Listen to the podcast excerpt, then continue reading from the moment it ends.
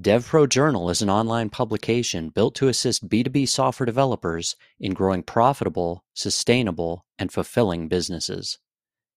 Today's podcast is sponsored by DataCap Systems and Zebra Technologies.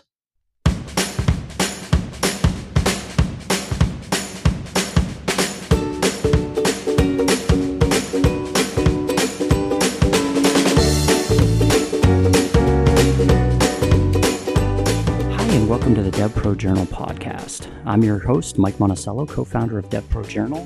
Thank you so much for listening. Today, we're going to be discussing marketing with Liz Lemarchand.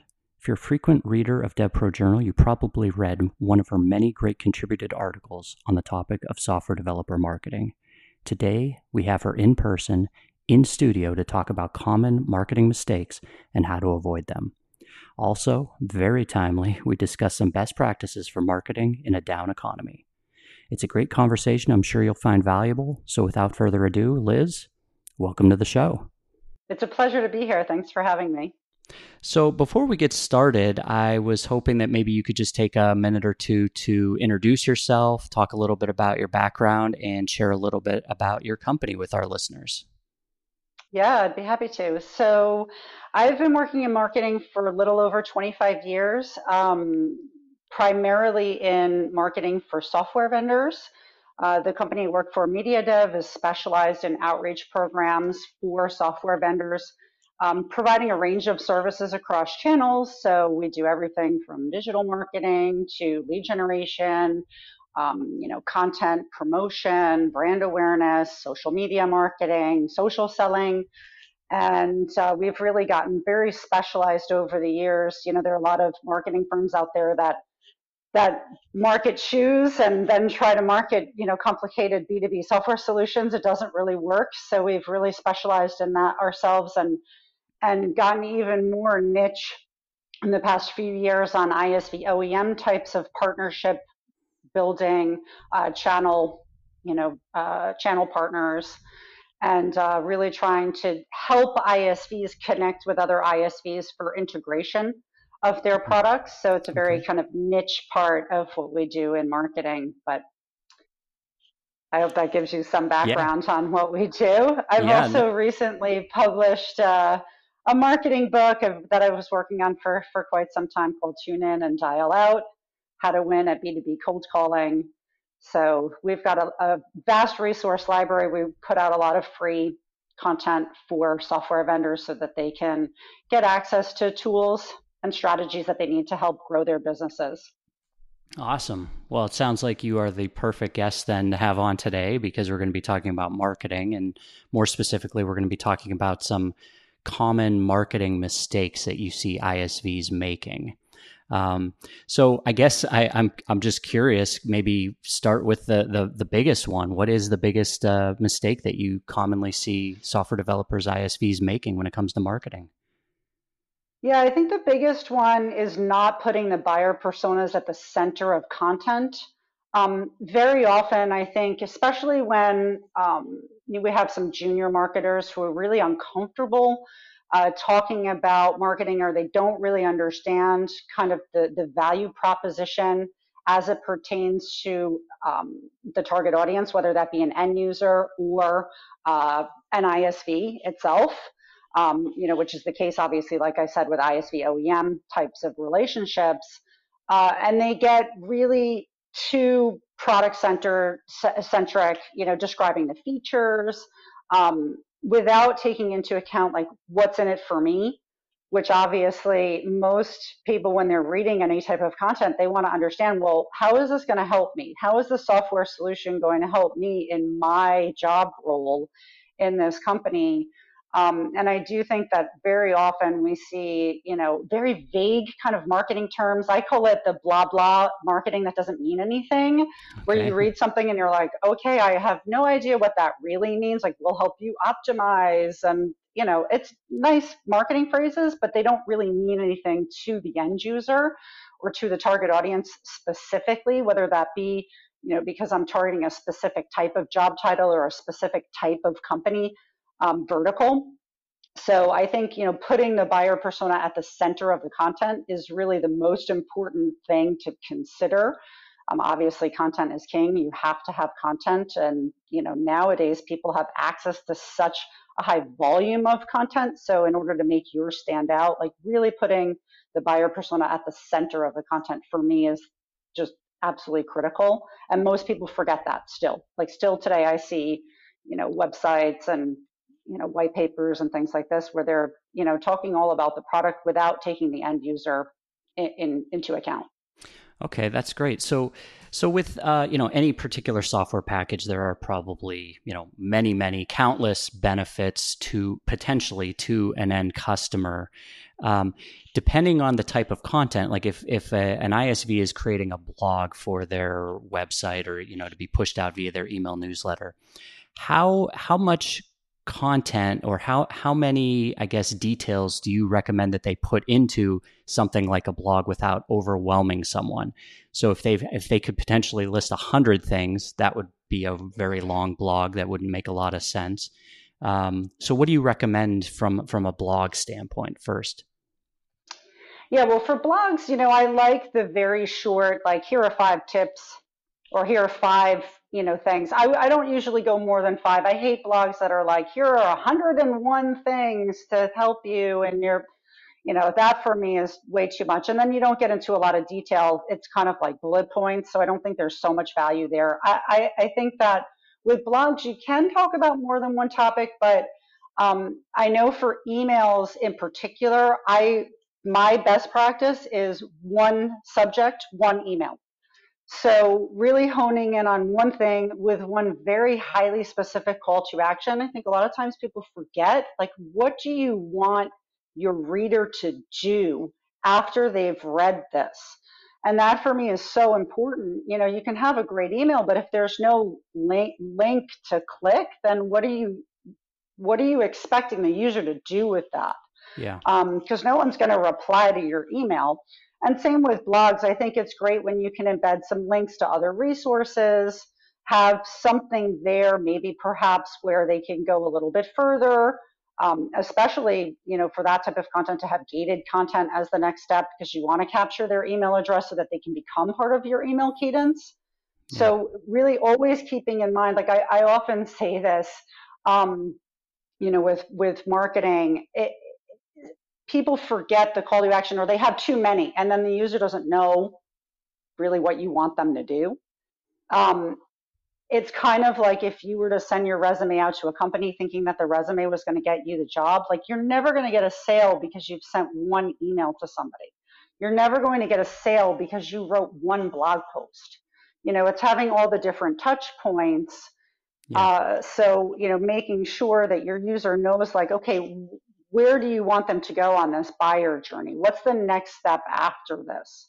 And making sure that that's, you know, really at the forefront when you're when you're starting to write your content. Like what yeah. are you what do you what value are you bringing to your audience and what are you expecting them to do with it? So don't fall into the trap of ending a, an article with something to the effect of either call this number, email this person, click this link to fill out this form. Is that are those too many uh, options, and you're then diluting the effect, or what do you recommend there? Yeah, I mean, a lot of people do put like follow us on Facebook or follow us on Twitter, and those are fine. They're just buttons on the bottom. It's not like a very strong call to action, but yeah. yes, I I prefer to have one um, usually for us, for example, we'll have a blog post and at the bottom it's like, if you liked this, subscribe to our newsletter.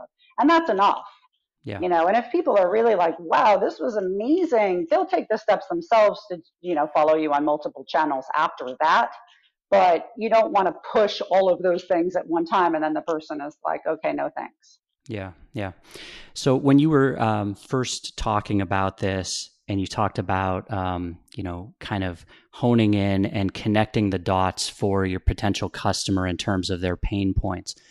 The type of content that i thought of that's a slam dunk in this um, kind of realm would be a case study because if you're talking to a, another of your customers hopefully that case study talks about all the benefits that they received and those benefits hopefully would i would align with some of the other you know potential customers in that same vertical do you do much with case studies? Do you recommend those to uh, ISVs?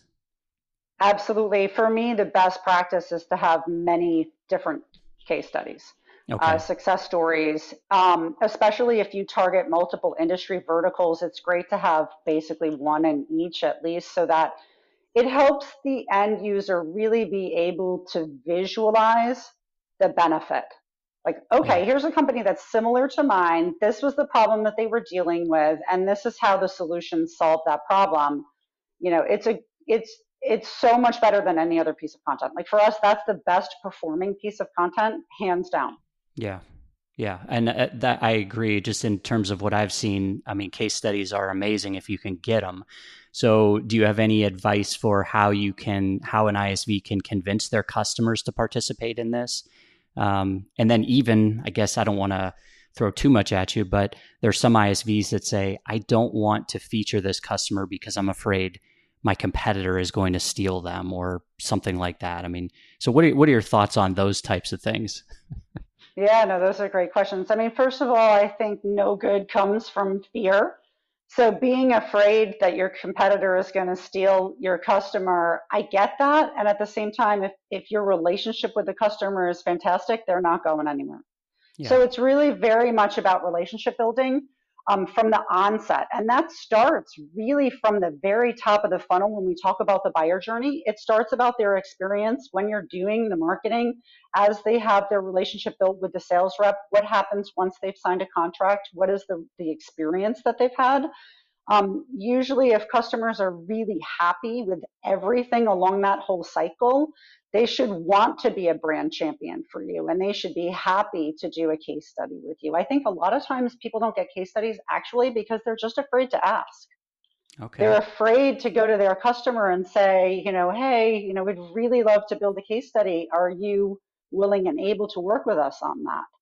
Um, and when you get over that fear, the, most of them they'll they'll be happy to do it. You know, sometimes yeah. bigger companies they need to get need they need to go through some hoops to get approval processes taken care of for that type of um, outward facing mm-hmm. case study. You can also do anonymous case studies. Sometimes people don't think of that, but you can do a whole case study saying like we're working with an industry leader.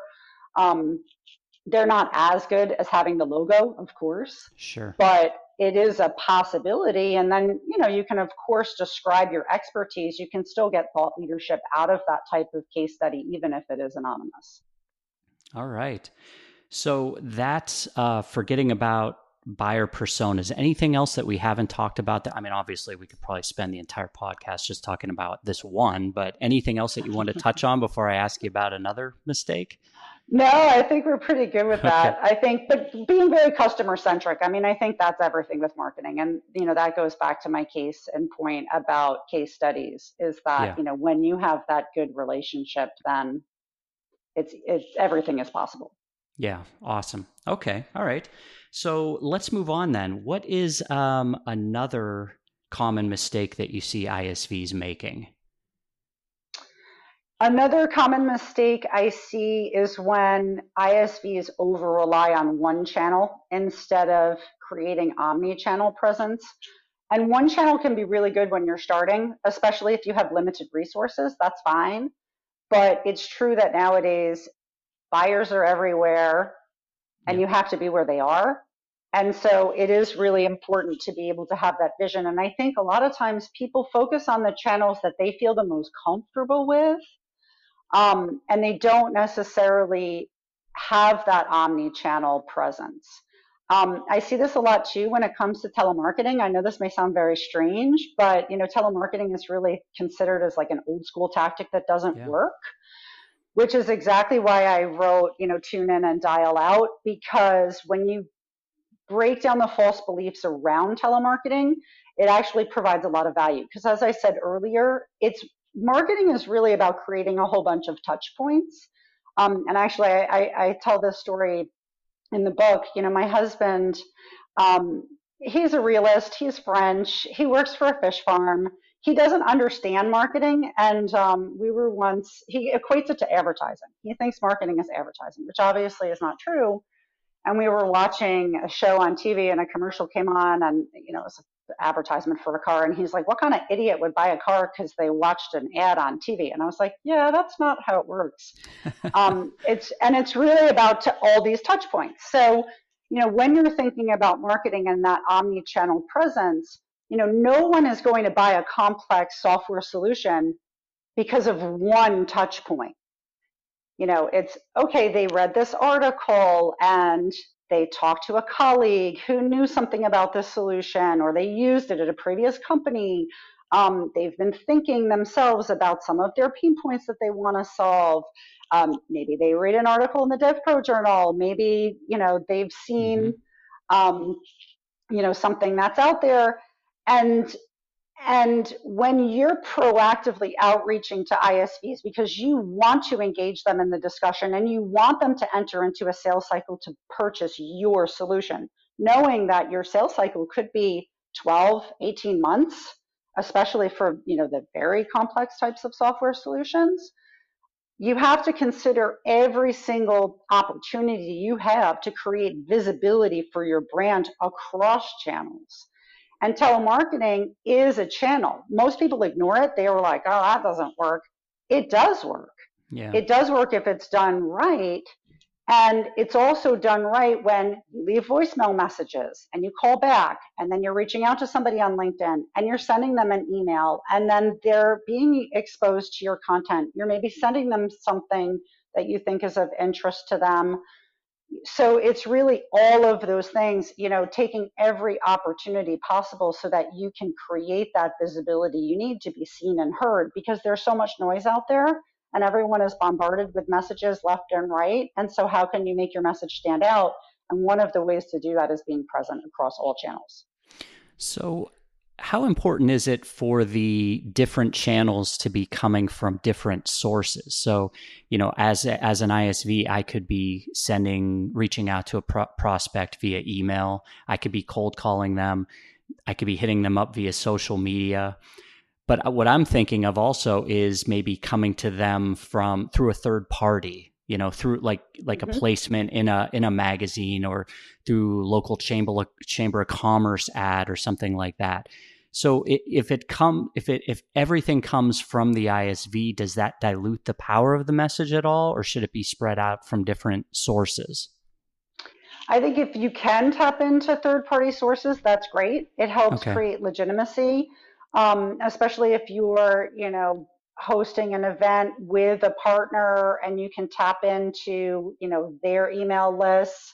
Um, anytime you can leverage any of your partners to help uh, pr- you know provide extra support and visibility yeah i think that's amazing i mean you know a lot of isvs do this they have you know their gartner rankings and things like that and yeah i mean people are really attracted to that third party type of information. So yeah, I would definitely do that if it's possible to do that. Some of the smaller ISVs may have more difficulty doing that. Yeah. But absolutely working at who can I partner with to provide even more value to my end user customer? Because for me, again, it's about what value am I providing? Because if the value is there, then people will naturally you know continue to use your product talk about yeah. your product with their colleagues you know that word of mouth marketing is very important yeah and uh, a lot of people forget that yeah i'm also wondering if if i'm a i don't know how to classify if i'm a new isv or maybe just i'm an isv that's newly working with you with you and you are helping them and you ask where are your buyers hanging out? Like how, you know, do they know answers to those questions? Like I couldn't I'm not saying this myself personally, but I could picture an ISV saying, I don't know if my customers are on LinkedIn or if they're on Instagram or Facebook.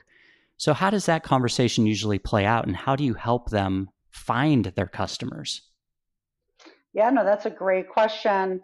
I think a lot of times people don't they don't know where their their buyer personas are and we usually then in that case will conduct an audit and we go looking and seeing we we get them to you know create with us the ideal buyer persona like who okay. is the ideal buyer persona and then we would then go and determine where are those people and what is the best way to reach those people okay. um, and a lot of times you know yeah it's about looking at groups on linkedin It's about, you know, seeing what other types of forums are out there.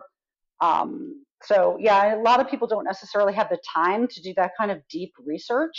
So we can absolutely help, you know, support with that type of activity. I think one of the big mistakes that that very new ISVs make is they think like, oh, our product is revolutionary. We have no competition at all. And uh, everyone is hmm. just going to come to us because our product is so great, you know, which is awesome, except that's not how it works. Yeah. And, you know, no product on the face of the planet ever sold itself. You know, it's great mm-hmm. marketing mm-hmm. that makes it visible to people. It's not just the technology and thinking that you have no competition, like everybody has competition. It may not be exactly the same as your product, but it's out there, you know. And I think back yeah. to my husband who works for a fish farm, you know, meat is competition to fish. You know, it's not at all the same thing, but it is yeah. competition. So I always use that as a visual because sometimes people really get into their bubble and think like, no, our product is unique. Uh, and everybody needs it, and that, you know that may be true, and you know you also have to do the work to be able to get people to see that vision as well. Gotcha. Okay. All right. That's great. Uh, let's move on then. Uh, what what's another uh, common mistake that you see developers making with their marketing? Well, you know, especially when teams are small, you know, sometimes there's invisible expectations and assumptions that happen between sales and marketing. So, oh, yeah. you know, in the beginning, when you're kind of starting out, it's really sales that's doing everything. And then when you are able to grow a little bit, you get more resources, you know, you get extra support. I mean, marketing is always supposed to be support for sales, but they don't often work together. And that for me is a huge mistake because when marketing is working in their own little bubble and they're like, oh, we're going to do a campaign and get you leads. And then sales is expecting marketing to hand them over like contracts that are basically ready just to sign. and they're getting top of the funnel leads because somebody downloaded a white paper. Then there's a huge disconnect. And then resentment builds. Sales is like, these leads suck you know marketing gets yeah. frustrated. And then the worst thing that happens is that sales then doesn't want to follow up any of the leads provided by marketing. They're like no i'm not going to waste my time because all these leads are bad. And then marketing is like well sales is not doing their job because they're not following up the leads. And then it becomes this blame game finger pointing kind of scenario which doesn't serve anybody you know, marketing and sales are really supposed to be in the same boat, rowing in the same direction. And I think the way to avoid that is to make sure that you have an alignment conversation. Hey, sales, let's get together. What types of leads would really serve you most? Are they the, you know, sales qualified leads where you're ready to have an appointment setting, you know, um, activity in place right now? We have access to your calendar. We can fix those meetings for you so that you can start, you know, having in-depth conversations or are you okay with it being, you know, just somebody who's downloaded a white paper and you want volume? You know, it's a very different type of scenario. You know, when you get the the very, you know, top of the funnel marketing qualified leads, then you know there's more legwork to do, but you have a higher volume of prospects to be working with. And some salespeople they want that, and other people are like, uh-uh, I'm not wasting my time. I want to have meetings and I want to do demos and I want you to get me the right decision makers who have purchasing power and i want to focus my time on that you know which is great. But you can't mm-hmm. know that if you don't have the conversation first. So yeah. that that for me is you know really making sure that marketing is setting out with the goal in mind that's going to serve the sales team best at that particular moment. Awesome. And that could okay. change and that could change. And then you know, I think it's good to make sure that there are calibration calls regularly to be sure, and that feedback is given. You know, the worst thing you can do as a marketer is give leads to sales, and you have no feedback at all, and you have no idea were those leads good, were they used, did they convert? You know, I mean, obviously people use a lot of systems to be able to see, like in Salesforce, like this convert into an opportunity. And that works if the salespeople update Salesforce, and many of them do not. And then you have no visibility like, was this campaign successful? I have no idea. And that doesn't help the marketers later to be able to move forward and create new campaigns. Uh, so, you know, making sure that the sales team, you know, is really working hand in hand with marketing for me is absolutely critical. Yeah, there's like this, um, I don't know, this this uh, issue that we're kind of dancing around here. This you know the the battle between sales and marketing. And i mean i've even seen i've heard this quite often where um, marketing uh, you know they're creating initiatives that are developing leads that are getting passed on to a salesperson. And then number one you mentioned no feedback. Number two maybe you find out at the end of the year that those leads are being just left unattended. No one's doing anything with them and there could be a variety of reasons the salespeople don't believe in the value of them or they're a waste of time i've tried a couple of them and i don't get any results Meanwhile, you know, the marketing team is busting their butts trying to generate all these leads. Um, so, how do you get these two sides on the same team? You mentioned regular touch points, conversations. I mean, do you hire someone that is managing both sides to get them to play nice, or what? What are your recommendations around all that? yeah, I mean, I think it really starts in the beginning by taking personal responsibility um, as a marketer, you can initiate the conversation by saying things like, hey, you know, I know in the past we've run campaigns that haven't gone so well, and we're committed to serving you and helping you and making your job easier. And how can we do that? How can we work together? And really involving them in the process. I think a lot of time marketers are like, okay, we're doing this, and here you go. And they just like slam it onto the salesperson's back, and they, they're, they're like, oh, great, thanks for giving me uh, more work yeah. And so, you know, just being able to have that conversation so that they can understand that your purpose is to serve. It's not about giving them more work. It's not about making their lives harder. It's not about making their lives miserable. It's, you know, how can we help support you and getting their input on that to design the campaign with them in the first place. You know, involving any stakeholders in the process is going to get their buy in so I think that for me is really the place to start. Awesome. All right. Yeah, that's a good good bit of advice there. All right. I think we got time for maybe one more common mistake that you see ISVs making. Any thoughts come to mind? Yeah, well, this kind of goes, you know, a little bit deeper into what we were just talking about. Like, but, you know, marketing having a very siloed approach instead of a holistic kind of always on plan. I mean, you know, always on for me means that it's always on. It's not stopping just because the quarter is over. You know, many companies have quarterly marketing budgets, and I get that. And, you know, marketing doesn't stop just because the quarter is done.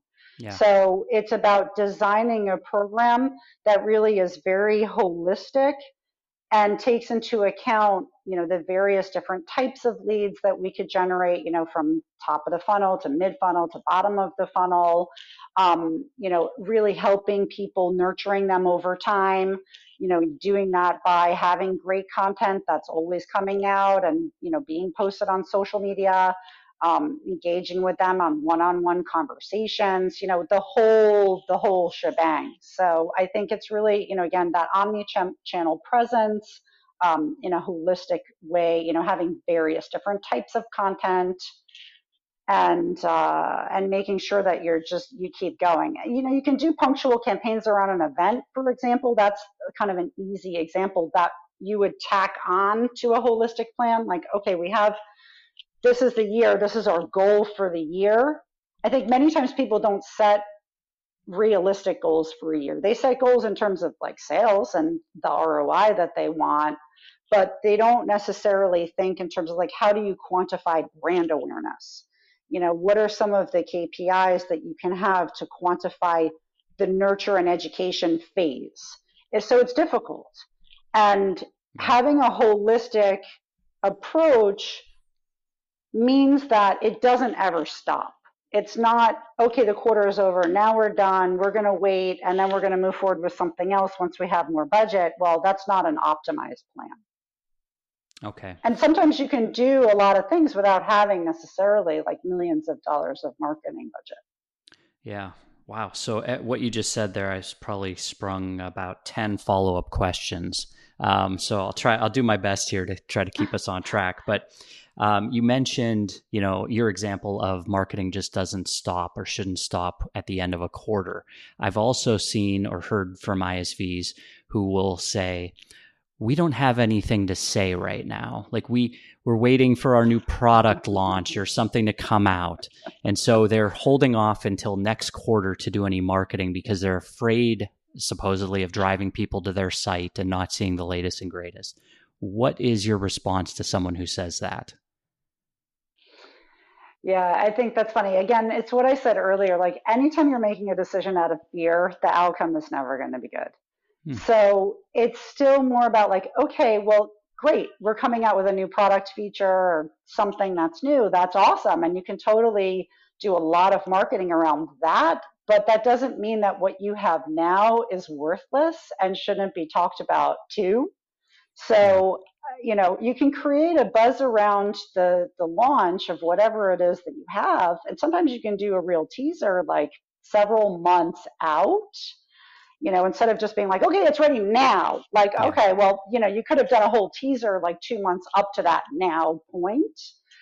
But I do think that, you know, there's always something to say there really is. Yeah. It's just about finding what is it that we want to say right now, knowing that we've got something else coming. You know, I, I don't think that it should stop and people should wait. Like you lose the momentum, you know, and and it's just it'll make it easier when you do launch the product because you've already got more people that are kind of following what you're doing. Yeah. Yeah. Okay. Let me distill some of my other follow questions maybe into into one question here in light of the global economy and i can i can already feel people kind of tightening their belts a little bit yeah. and you know i could i could sense that marketing dollars might be pulled back stretched thin um, i'm sure your advice is to not go dark during this time um, so what can what do you recommend to people who might not have a huge budget whether that's just in their normal operations or due to the economy right now? What can they do affordably to kind of keep a regular cadence?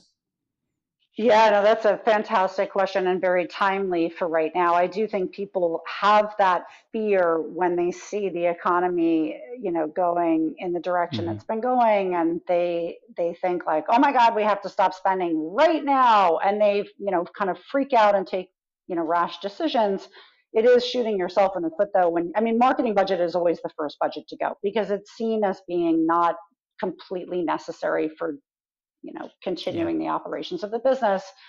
But you know sales can't stop especially in a tight economy. Like that's the opposite of what you really should be doing when this happens. But i think it's more about seeing really analyzing what is most effective. How are our marketing dollars being spent? And where is the most return that we're seeing? And from there you know there's a ton of stuff that people can do organically. They don't need to have tons and tons of budget you know advertising is the biggest pumper of dollars right so you know taking a look at your ads what is the return that we're getting from those ads especially you know when we do like pay per click types of activities because sometimes you don't know how much that click is going to cost you and then sometimes that click is like an intern downloading a downloading mm-hmm. an asset and yeah. it's providing you zero value so you know taking a look at that maybe redirecting budget from certain places reducing it in you know very specific places um, and then tapping into other people in the company to help contribute like i think you know, very often we forget that every employee should be a brand ambassador and mm-hmm. talking mm-hmm. about it with people and reposting content on so their own social media posts. Like it doesn't matter if you're the finance manager, you can still repost something interesting on your LinkedIn page and that takes 35 seconds. You know, so yeah, encouraging yeah. your employees to help I think is definitely something you can do that costs zero dollars, nothing. Um, so, you know, and then of course, outsourcing to, you know, third party vendors can absolutely save budget. I mean, you know, it's not talking about like, okay, go fire all your employees and then work with an outsourcer. You don't have to, you know, go that extreme kind of route. But, you know, having extra support can be more efficient if you choose the right outsourcer who's working with you to create an outcome, that can definitely help you re- reduce your budgets. People don't necessarily see it that way. Yeah. But it's also looking at the vendors that you have and saying, okay, is this like where what is the value that we're getting? And looking at everything and, and with that lens and saying, okay, how can we do better? What can we do differently so that we can optimize the budget that we have and, and get, you know, the best outcome. Awesome. Awesome. All right, Liz. Well, thank you so much for sharing all this great information. We really appreciate Been a pleasure. it. Before I let you it's go, my though, I could talk all day, so it's good that well, you're we'll, stopping me. we'll we'll have you back if you're willing. Um, but before Absolutely. I let you go, I was just hoping maybe you could, if someone was interested in learning more about your organization and you know maybe working with you, where can they go to uh, get more information? Yeah, you can go to mediadev.com. So it's M E D I A D E V.com. Uh, you can follow me on LinkedIn, and you can obviously go to Amazon and buy TuneIn and Dial Out. And that'll give you everything you need to know about how to win at B2B cold calling. And yeah, I mean, we're on LinkedIn as well. You can look us up and Awesome. Well, we'll, we'll include uh, your information in the uh, blog post that will accompany this. So, once again, thank you so much. We appreciate you being on the podcast and also for being a continued supporter of DevPro Journal. Your regular contributions really um, increase the quality of the overall content when it comes to marketing in particular. So, thank you very much. Thank you. And thanks to our listeners for joining us. As a reminder, DevPro Journal is an online publication built to assist B2B software developers in growing profitable, sustainable, and fulfilling businesses. To read more information on this topic and many others, visit devprojournal.com. Finally, we'd like to thank today's podcast sponsors, Datacap Systems and Deeper Technologies. Thanks and have a great day.